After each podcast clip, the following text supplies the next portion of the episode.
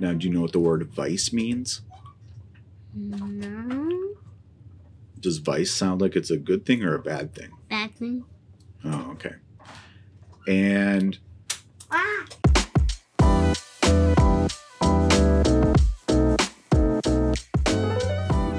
Aristotle approaches morality in a very different way from the consequentialism that we've seen from utilitarianism and the rule following that we get from Kant. Aristotle is less concerned with looking at very particular actions and figuring out, okay, is that action following the rule? Is that action leading to the best consequence? What he's concerned with is figuring out what makes for a good moral human being. What makes it so that I look at a person and able to tell that they have good moral character. So the way he gets here is first by identifying what he calls the final good. And the final good is the good that we pursue for its own sake and not for the sake of anything else. He thinks happiness is a good that we pursue for happiness's sake, and we never do it for some other side benefit. Like, we never get another good going alongside our pursuit of happiness. That's the first claim. The second claim is other goods that are intrinsically good in themselves. We pursue those partly for themselves, but always partly for happiness's sake as well. So he talks about honor, pleasure, or reason. We pursue those things as good things in themselves, but we always do so at least a little bit for the sake of happiness. Conclusion, happiness is the final good. Now, how does this connect to what he thinks it means to be a moral human being? What he does next is try to identify what makes for a well-functioning human being. What is the purpose that human beings are directed towards? What is their goal? What is their end? And he does this by separating human beings from other organisms that have ends. So he thinks about all biological organisms. Those things are growing. Those things are, taking in things to help feed themselves and grow. But he thinks there's nothing uniquely human about that. That is the well-functioning of things like plants. And also using our senses, that's not something that's unique to human beings.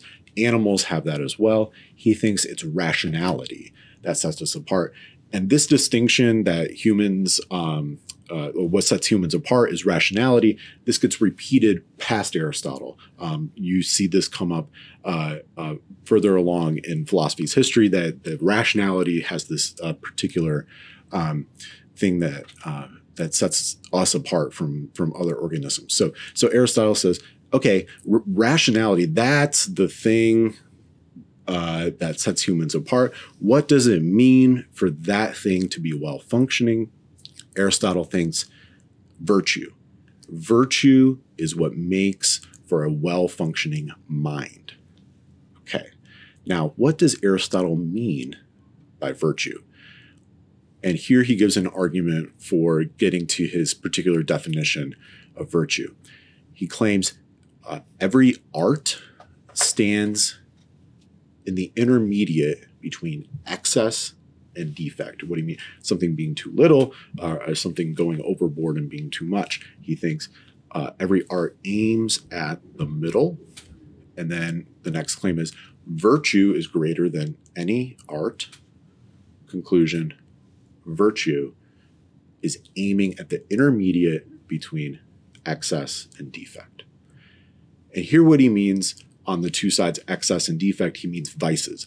So there's not necessarily one opposite from a virtue. So you can go from a virtue either by going towards the vice of excess, or you go away from a virtue towards a vice of defect.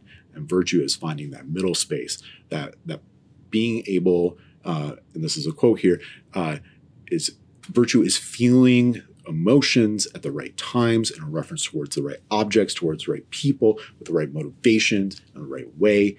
And concerning action, it's about finding the middle ground between not acting and going too far in a particular circumstance.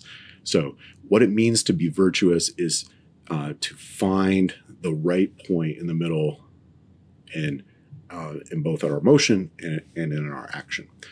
And there, it doesn't get discussed here in Nicomachean Ethics, but elsewhere he goes through a long list of classic virtues.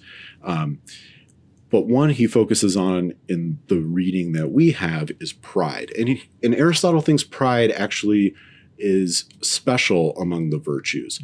And what he means by pride is one's view of oneself, and in particular, viewing oneself as worthy of great things. That's what it means, according to him, to have pride. Now, one can go too far in this and can go towards excess, right? And think of oneself as worthy of more than what one actually is worthy of. So that would be the vice of excess. But then one could also not have the proper view of oneself, be too humble about one's character and not think themselves worthy enough or praiseworthy enough. And so he thinks pride is having this proper view, right?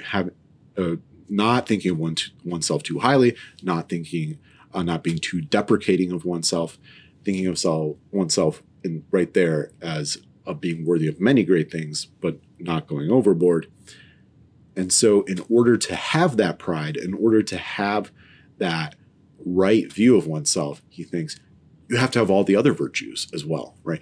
In order to be able to exemplify pride in the right way, you have to not only have this particular view of yourself, but that view has to be accurate. That view has to encompass actually having all the other virtues. So that's why in our particular reading, he sets pride apart from the other virtues.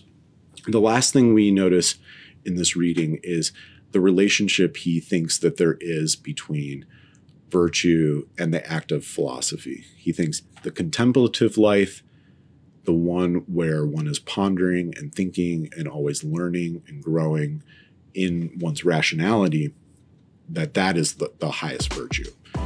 He thinks that activity is intrinsically valuable, pleasurable, self-sufficient, leisurely, and it embodies all the other attributes of happiness.